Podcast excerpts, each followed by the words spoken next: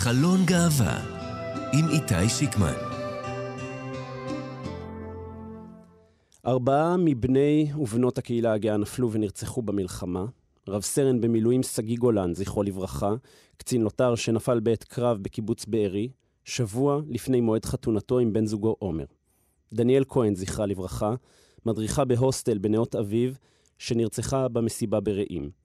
עדיאל טוויטו, זכרה לברכה, שפית, שגם היא נרצחה במסיבה ברעים, ואלון טולדנו, זכרו לברכה, פעיל ומתנדב בארגון חברותא ללהט"בים דתיים וחרדים, שנרצח בשדרות, בדרכו לבית הכנסת. ישנם עוד להט"בים שנפלו ונרצחו, אבל לבקשת בני המשפחה בשלב זה אנחנו לא מזכירים, מזכירים את שמם. וכאמור, בשבועות הקרובים נדבר עם בני המשפחות והקרובים. היום בחרנו לפתוח בסיפור הגבורה של עמרי ניב פיירשטיין, ששירת בחטיבת החילוץ וההדרכה ונפל בקרב ההירואי בזיקים. הקרב שבו מפקדים ומפקדות הגנו בגופם על הטירונים בבסיס ההדרכה, ובנופלם הצילו עשרות חיילים. בשבוע שעבר ערכו הטירונים מטווח לזכרם, קולות הירי שתשמעו מיד מוקלטים כמובן.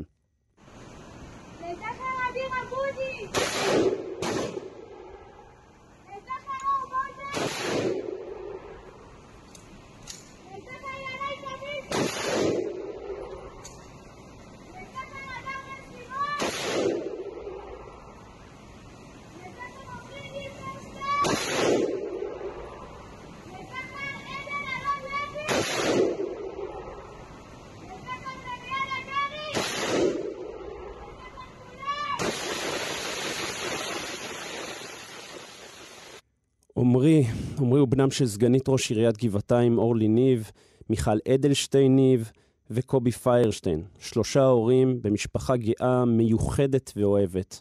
שלושה הורים שאיבדו את בנם בכורם. אורלי ניב, שלום. שלום וברכה. קודם כל, אנחנו משתתפים מאוד בצערך.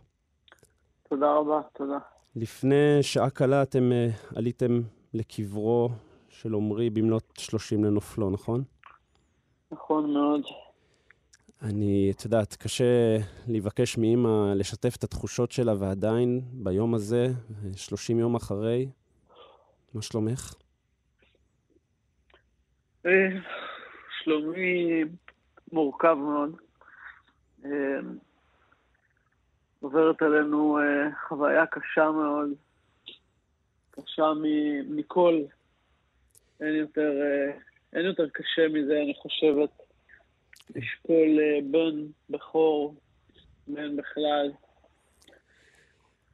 את יודעת, לפני ש... אני, אני מאוד רוצה לשמוע על, על עמרי, על הילד, על, ה, על האדם, אבל לפני, בקצרה וכמה שתוכלי, אמ, את יודעת לספר לנו קצת על אותה שבת שחורה ועל עמרי ומה שקרה שם בזיקים? כן. אמ, באותה שבת אה, ממש אה, סביבות אה, שש וחצי, רבע לשבע הייתה אזעקה, גם בגבעתיים ובעוד הרבה מאוד מקומות בארץ. התעוררנו כולנו לשם האזעקה, ואצלנו פה יורדים למקלט. בחמישה לשבע אני מקבלת הודעה מעומרי שואל אותנו מה איתנו. אה, אמרתי לו שאנחנו אה, במקלט, שאלתי מה איתם, אמר שהם במיגונית, הקפיצו אותם מהמיטות. אה, שאלתי אם הם עושים משהו מיוחד, הוא אמר שלא.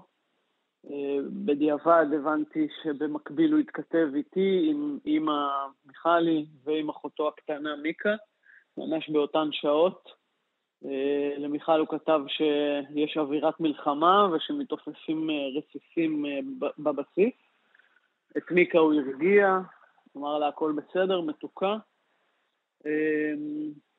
וזהו, ונכנסים, מתחילים את היום. סביבות תשע אני שולחת לו שוב הודעה, מה איתך, מה קורה. אני רואה שהוא לא עונה ושהוא גם לא זמין בטלפון. אה, סביבות שעה עשר ורבע אה, קיבלתי טלפון מחברה טובה שלו שנמצאת בגדוד, לא הייתה איתם בזיקים, שאלה אם אני יודעת מה קורה איתו, שהם לא מצליחים לדבר עם אף אחד בזיקים, אף אחד לא עונה להם, כל החבר'ה שלהם שם.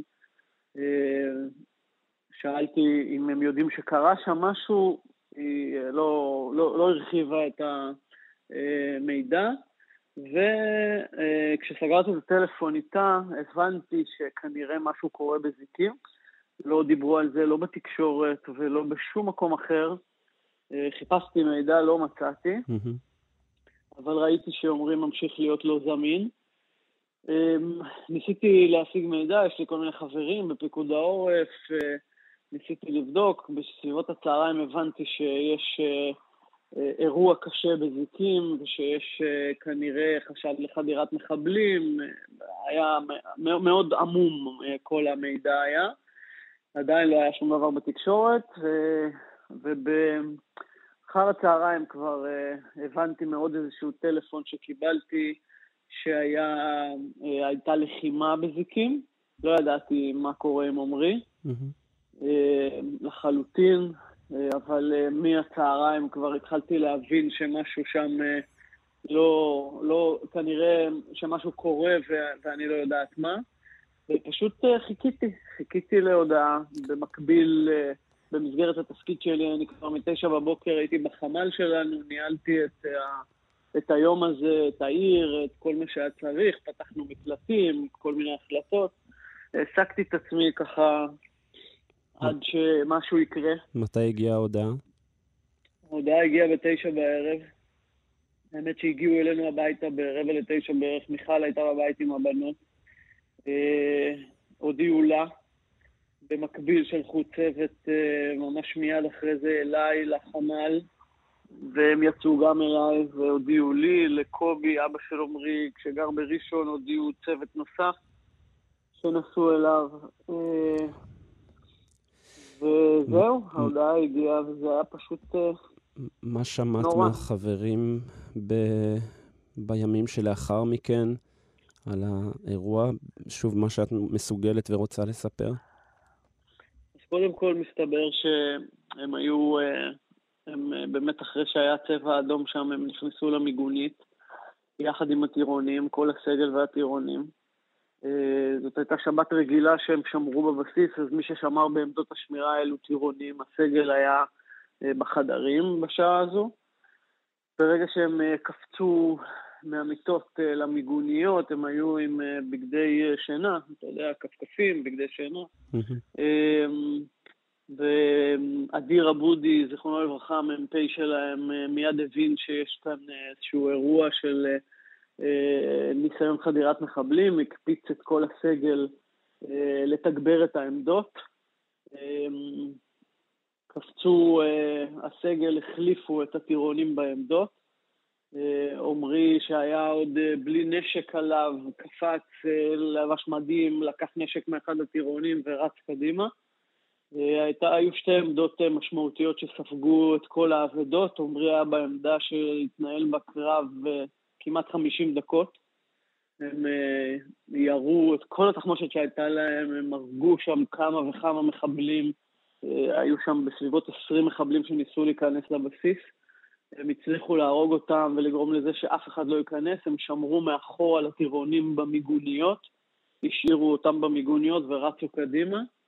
הם, הם תוך כדי, אנחנו גם קוראים uh, הודעות וואטסאפ של הקבוצה שהייתה להם, של הסגל, ומבינים את כל מהלך הקרב דרך אה, הודעת הוואטסאפ, אה, ואתה רואה שהם, אה, תוך כדי זה שהם יורים והורגים מחבלים ומונעים מהם להיכנס לבסיס, הם, הם דואגים אחד לשני, הם דואגים לטירונים והטירוניות, הם דואגים לפנות את הפצועים. לאומרי מה שהיה הכי חשוב שם זה, זה שישלחו פינוי לאחת הפצועות שנפצעה ממש בעמדה שלו. אה, ובסופו של דבר, לפי התחקירים שעד היום אה, הגיעו אלינו, ירו עליהם RPG ורימונים ולא היה להם סיכוי. בעמדה של עומרי נהרגו ארבעה כולל אותו, בעמדה השנייה שלושה. נפצעו בסך הכל בקרב הזה כעשרה פצועים, אני לא יודע את המספר המדויק. אה, יש שני פצועים אה, שהם חברים מאוד טובים של עמרי, פצוע אחד, אה, יואב, שהוא עם פציעה מורכבת ופצועה נוספת, נועה זאבי, שקיבלה כדור בעין, והייתה, וממש נס רפואי, הייתה פצועה אנוש, ואחרי שבועיים חזרה לחיים. מדהים. מדהים, אני מאחלת לשניהם החלמה מהירה ולכל הפצועים האחרים. בעצם בקרב, בקרב, בקרב הגבורה שלהם הם הצילו כל כך הרבה אחרים וטירונים, החבר'ה שהייתה להם את האחריות עליהם, ומדהים. בואי תספרי לנו קצת על עמרי, על, על הילד שלך, על בנך בכורך. אמ, עמרי הוא, אה, קודם כל הוא ילד, אה, כילד הוא היה, אה, הוא היה ילד מדהים, הוא היה ילד חזק מאוד פיזית. היה ילד עם הפרעות קשב, אז היו לו כל מיני קשיים שהוא למד להתגבר עליהם בכל מיני דרכים והתמודדויות שונות.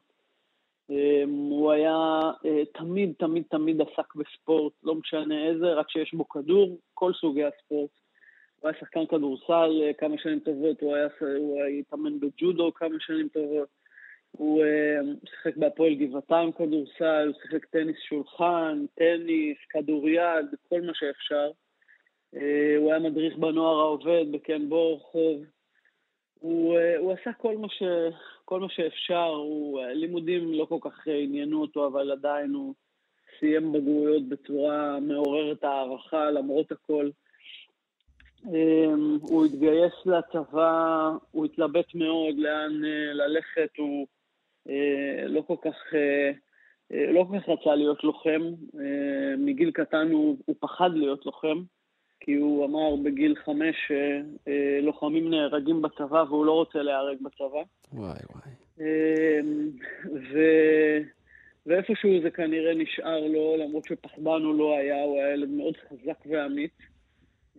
ב... אה, בגלל שהיה לו פרופיל 72, אה, לא היו לו הרבה אפשרויות ליחידות שדה, אז הוא בחר את הפלחץ, את, אה, להיות לוחם חילוץ והצלה והתגייס לשם. זה מסלול מדהים, מסלול משולב בנים-בנות, זה עשה לו כל כך טוב. הוא, הוא פרח, הוא היה מאושר, הוא היה שמח, הוא, הוא, הוא היה מוקף בחברים וחברות, גם כשהוא היה שם, גם כשהוא בא הביתה פעם בשבועיים, שלושה. הוא היה אה, בשיא, באמת, פריחה. הוא היה בפריחה אה, חברתית כל כך גדולה. אה, מה שאנחנו מגלים היום, אחרי שהוא בעצם נהרג, ואנחנו מקבלים גם את ההודעות וגם הטלפון שלו אנחנו רואים, וגם סיפורים של חברים, הוא היה שר כל הזמן, והוא היה... מבסוט, והוא היה שמח, ומסתבר שהוא היה אוזן קשבת של כל כך הרבה אנשים.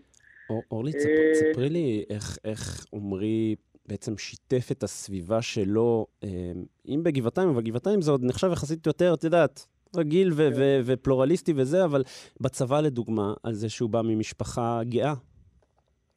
האמת שאצל עמרי הדברים היו נורא נורא פשוטים. עמרי הוא ילד שהקליל כל דבר. שום דבר לא היה אישו מבחינתו. קודם כל הוא נולד בתוך המשפחה הזאת, מיכל ואני 25 שנים ביחד. את קובי צירפנו למשפחה שנה וחצי לפני שעומרי נולד. הוא נולד לתוך הדבר הזה, והוא, וזה כל כך היה לו טבעי, וחברים שלו תמיד אה, היו חברים בגן שהיו תמיד אומרים, למה לנו יש שתי אמהות? גם אני רוצה שתי אמהות. והוא, uh, הכל היה נורא פשוט. גם בצבא. הוא פשוט, uh, גם בצבא. אני זוכרת שהוא סיפר לי שהייתה לו שיחת היכרות uh, עם, uh, עם המממית שלו uh, בטירונות. והוא אומר, כל השיחה uh, הייתה סביב זה שיש לי שתי אמהות ואבא, כי מסתבר שהיא באה ממקום שהיא לא שמעה על זה אף פעם. Mm. אז שאלתי אותו, ואיך היה לך עם זה? אז הוא אומר, סבבה, סיפרתי לה, אמרתי לה, היא הבינה שזה נורא פשוט, אג, זה אג, מה שיש. אגב, את יודעת, שמענו סיפורים על אה, קציני נפגעים, בסוף אה, ברישומים, אני משער שיש רישומים, אה, את יודעת, בסוף מדינת ישראל לא מאפשרת רישום של שלושה הורים. מבחינת ההתנהלות של קציני, הנפג... קציני הנפגעים, הייתה בסדר? קודם כל, ההתנהלות של קציני הנפגעים הייתה מצוינת. הם ידעו, אגב, כשהם הגיעו אלינו הביתה, דפקו בדלת, הם שאלו איפה אורלי, ומי שפתחה להם את הדלת זו מיכל. אז היא אמרה להם, אורלי לא פה, אתם, אתם צריכים את אורלי? אז שאלו אותה, את מיכל? היא אמרה כן. אז היא אמרה, לא, אנחנו צריכים גם אותך. וואו. כלומר, הם באו מוכנים מראש וידעו שיש פה שתי אמהות ואבא. הם היו, הם התייחסו לזה הכי טבעי ונכון שאפשר. ואני רוצה להגיד יותר מזה. כשבאו אלינו אה, שבועיים אחרי, שבוע וחצי אחרי, לתאם את מה שיהיה כתוב על המצבה, אה, הם באו עם אה, טופס, ועל הטופס היה כתוב, עמרי ניב פיירשטיין, בין אורלי וקובי. אמרתי להם, יש לכם טעות, זה לא בין אורלי וקובי, זה בין אורלי, מיכל וקובי. הם לא כל כך ידעו לאכול את זה. אה, הייתה פה קצינה צעירה שכנראה נתקלת בזה פעם ראשונה, היא לא כל כך ידעה מה לעשות עם זה. אמרתי לה, תעשי מה שאת צריכה, אנחנו מבחינתנו זה לא עובר, ומבחינתי, אם אתם אה, לא מתכוונים להוסיף את השם של מיכל, אז שהמצבה תהיה ריקה. והיא הרימה טלפון, ואחר כך אני דיברתי עם מישהו. ובסוף? לא השארתי להם הרבה ברירות. אחרי יומיים הם התקשרו ואמרו, הכל בסדר, יהיו שלושה שמות, בדיוק כמו שאתם רוצים. מדהים. וזה מה שהיה. תגידי, בחרת לנו שיר. איזה שיר נכון. בחרת לנו? בחרתי שיר של התקווה 6, לחזור הביתה. שיר שלפני אה, חצי שנה בערך, אה, עמרי ידע שאני אה, אישה מאוד רגשנית, אני בוכה מכל דבר בערך מהתרגשות. ולפני חצי שנה אספתי אותו ביום שישי מהרכבת.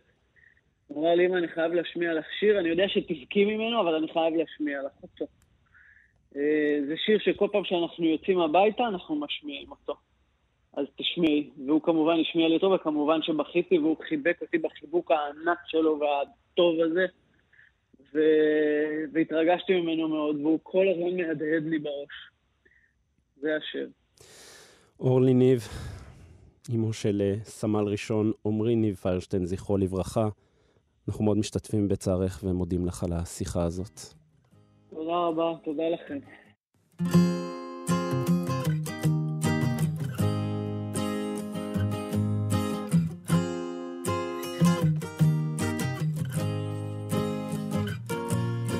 אוהב למצוא את הרגע שלי לברוח, לנסוע יום-יומיים, לאוורר תאים במוח. אני אוהב את הדרכים ואת הזמן שלי בחוץ, לילה בצפון, צימר בקיבוץ. אני אוהב להסתכל על החיים שלי מהצד, להבין שאני יודע גם לבד. אני אוהב את הצלילים החוזרים של העולם, 12 שניות לפני שנכנסים כולם. אני אוהב את הפנסים, את האורות ואת הידיים למעלה. אבל אחי אני אוהב לחזור הביתה אחרי שלא הייתי כל הלילה למצוא את השלווה שאני חי בה לפשוט מעליי את החיים איך אני אוהב לחזור הביתה? הלב של האישה שאני חי איתה תחזיר את השפיות שלי אליי כבר את כל הרגעים הרגילים. איך אני אוהב לחזור הביתה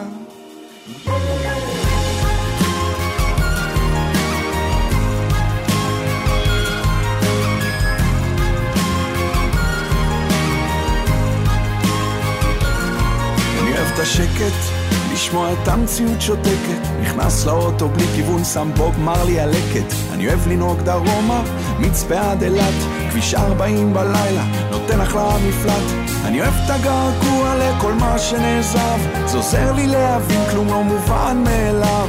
אני אוהב את הנחמה שנתנה לי הבמה, כל הזדמנות שונה. לפזר את הנשמה. אני אוהב את האנשים, את המשקאות, אוהב את זה לאללה. אבל אחי אני אוהב לחזור הביתה. אחרי שלא הייתי כל הלילה למצוא את השלווה שאני חי בה. לפשוט מעליי את החיים. איך אני אוהב לחזור הביתה. ללב של האישה שאני חי איתה תחזיר את השפיות שלי אליי כבר את כל הרגעים הרגילים. איך אני אוהב לחזור הביתה.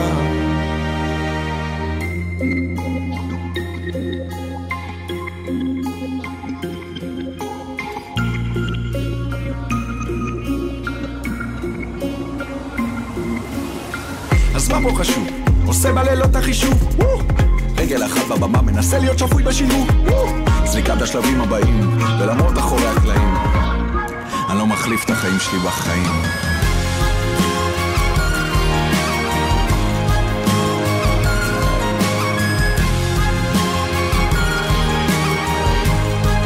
אבל אחי אני אוהב לחזור הביתה אחרי שלא הייתי כל הלילה למצוא את השלווה שאני חי בה לפשוט מעליי את החיים איך אני אוהב לחזור הביתה ללב של האישה שאני חי איתה להחזיר את השפיות שלי אליי כבר את כל הרגעים הרגילים. איך אני אוהב לחזור הביתה